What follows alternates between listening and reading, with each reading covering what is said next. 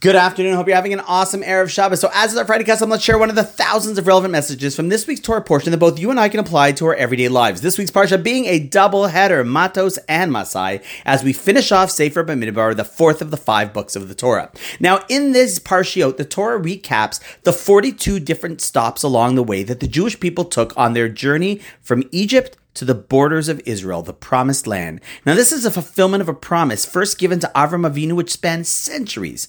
But I want to focus on a really significant phrase that kicks off the list of their stops along the way. The Torah says that Moshe wrote down the travels that they took, which were al pi Hashem, as directed by Hashem.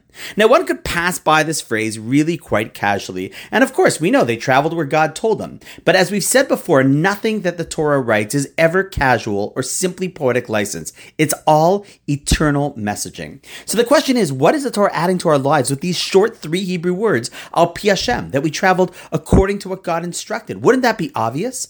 But in fact, it is actually adding something super significant, an axiom of Jewish belief, which actually changes your entire understanding of where you are at any given moment and why you are there at any point in life.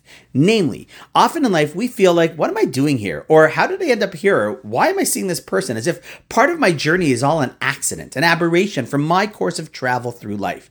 But in reality, that is never the case. See, our stops throughout life are Hashem's guiding hand, taking us to where we have to be and what we need to experience to both become the person we're meant to be, as well as to help the world on its collective journey as well, whether as a whole or even via a single encounter with a person who happens to have crossed our paths.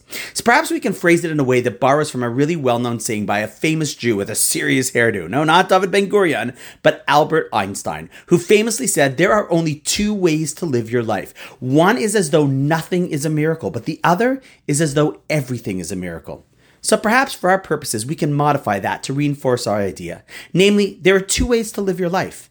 One is as though everything is coincidence. The other is as though nothing is coincidence. Now, the Jewish lens is definitely the latter. Anywhere I happen to be, anything I happen to be experiencing, or person whose path I happen to cross, it's all al pi Hashem. It's all by God's design. And in case you think this is just, well, a nice philosophical discussion, but totally irrelevant, it's not. It's super practical. Meaning, if I feel that things just happen coincidentally, then how I engage in that situation or with that person is not particularly important or purposeful. But if I understand that every step is designed by the master playmaker, then I ask myself in each situation, hmm, why do I think I was put here or I'm seeing this person? What is it that I'm supposed to gain or achieve from being in this space or hearing this idea? Chevra, this is the challenge and opportunity in life. To both remember that we are where we are and find ourselves for a place for a purpose, and our job is to extract that meaning. Hey, even the fact that we're hearing this idea right now and sharing this, that's by design. And the question is, why? And what are you going to do with that? So, on that note, wishing you an awesome Shabbos, and I look forward to seeing you tomorrow.